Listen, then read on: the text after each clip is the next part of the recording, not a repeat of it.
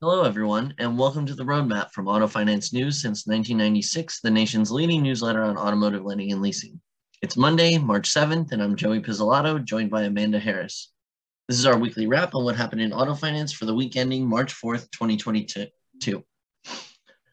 Last week, Ford, Ford Motor Company announced it would separate its fast growing electric vehicle operations from its legacy combustion engine business in a historic reorganization of the 118 year old company. The new Ford Model E unit will scale up the automaker's EV offerings and develop software and connected vehicle technology and services for all of the company. Ford Blue will focus on the combustion engine vehicles, cutting costs and simplifying operations.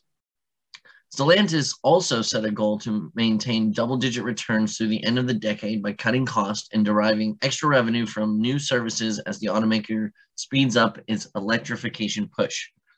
The plan comes a little more over a year after the mega merger between Fiat Chrysler and PSA Group to form a sprawling manufacturer across 14 brands such as Jeep, Ram, and Fiat to scale in the EV and autonomous driving shift.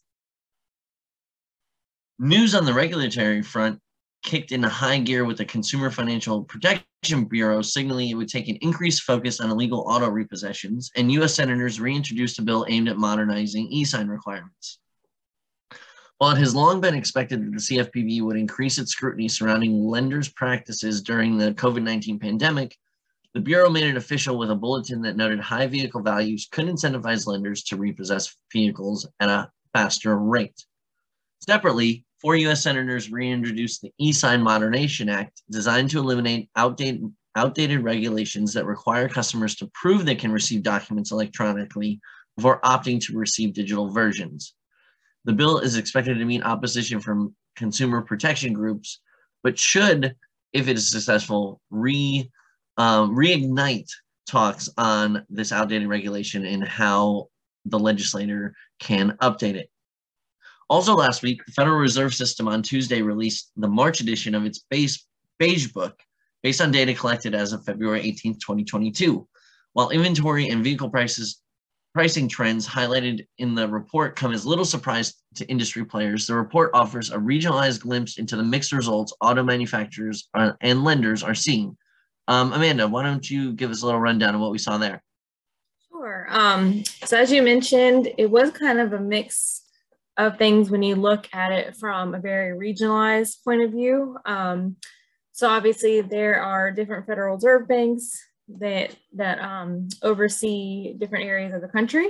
So taking a look at each bank and kind of what they're seeing in their coverage area just kind of provided a glimpse of some of the mixed results that the inventory shortages and vehicle pricing um, has kind of played out.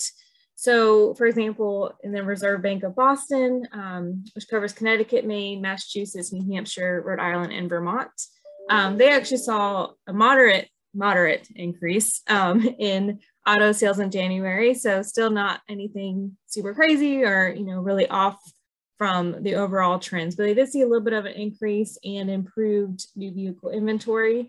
Again, you know, improving doesn't necessarily mean it's back to what it was. It's nowhere near, um, you know, quote unquote normal levels, like pre-pandemic levels, and probably won't be until uh, next year at this point is kind of what we're hearing in the consensus is.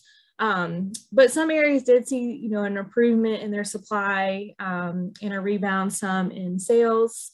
Uh, the New York Fed, um, however, saw weak new vehicle sales is the term um, the Fed used. So that just kind of shows, you know, in some areas this is hitting harder than others, um, just depending on where their manufacturing stands, you know, the supply levels that they have, the consumer demand in those areas. Um, I think it might have a lot to do too, just with consumer demand for certain types of cars.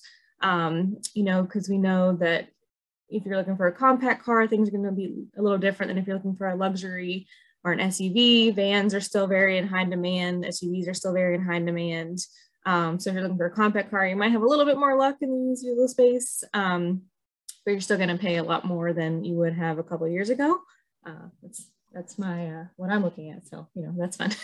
um, yeah, so just kind of a mix of things. Um, also, you know, Federal Reserve Banks of Atlanta, Cleveland, Dallas, Richmond, and Philadelphia, they cover about 18 states collectively. Um, they stated limits of supply is still limiting vehicle sales, even though demand is very, very high. Um, people ordering trucks, for example, in Atlanta are pre, those are pre-sold before they're even there. Um, they're already pre-sold and ready for to go out to delivery. So as soon as they have them, they already have them tied to a customer. So they'll never see that lot um, with customers looking at it actually at the dealership. Those are already pre-claimed. And we've kind of seen that. We've covered that with build to order and, and pre-orders a couple times. So that is a trend um, that also was highlighted in this report. Again, not surprising, um, but I guess when you're looking at it a little bit more regionalized, it is a little bit more mixed than the overall uh, message. But um, and just a quick note too on the finance side, um, even though we've been talking about supply limiting sales, loan volume has actually done really well because those prices are so high. So even though you're obviously financing fewer cars, you're financing them a lot higher. So obviously your loan dollar amount's going to go up um, and your loan value is going to go up. That that was true for pretty much all of the markets that mentioned it. Um, loan demand also ticked up modestly um, in you know multiple of the markets, including St. Louis and Philadelphia. Um, so we know that even though they're financing less, they're doing really well and, and dealers are profiting still um, very high because of those elevated values. Now they're coming down. Um, we'll have a story soon. Um, today on Manheim actually declined for the first time, I think in five months. Uh, so this could change a little bit, but not nothing drastic. It was like less than 2%. So I don't, I don't think we're going to see anything like super drastic change, but that's kind of the glimpse of what we were seeing. Great, and you know, you also dove into CU Loan Source's rebrand to Cinch Auto Finance, as well as you know some of their origination metrics. So, uh, you know, what what do we see there? Yeah, so they actually kind of what I was just talking about. They saw their loan like values and like volume um, do really well. So their origination and application volume um, has been increasing pretty much consistently um, over the years, um, especially in the last couple years, because even though there's lack of supply, there's still that high demand and they've um, expanded into other regions. So they're very focused on growing their volume by adding more dealers onto their platform. Um, so if you remember, they work with um, independent dealers and then they sell loan interest to credit unions. So that's how they work. Um, they changed their name from CU Loan Source to rebranding to Cinch Auto Finance because they are more they're they're not a credit union for one they work with credit unions and um, they do want to make sure that they're clear what they do for dealers and customers so the idea behind the rebrand was to um, essentially make sure that what they actually do is very clear and to in, attract more dealers because their entire kind of goal right now is to grow via adding new dealers on which will obviously bring more origination volume um, and they've done pretty well so far. I mean, they've added, I think it was about eight states just last year. They've already added a new market this year in Texas. Dallas, Texas is pretty big market. Um, their origination volume jumped 83.3% year over year to 2.2 billion at the end of 2021. Um, they're expected to reach about 3 billion by the end of 2022. Um, on a monthly basis, they do about 220 million. Um, and just to compare that, it was about 165 a million per month in May 2021. Um, now they're hoping to get to that 3 billion mark, um, but right now they're not doing enough monthly to quite get there. But they do believe that with pent up demand and with supply getting better and better throughout this year, um, that they'll be able to get to that. Um, there's like 300 something million they need to do a month to kind of get to that end value that they want to see at the end of 2022. Um, and one of the, the main reasons, main ways they're doing that are, um, you know, expanding into new markets and just getting that new brand out there and trying to increase the number of applications, um, which they have been doing multiple years as well. So they're up to like 372,000 applications at the end of last year, um, which is up uh,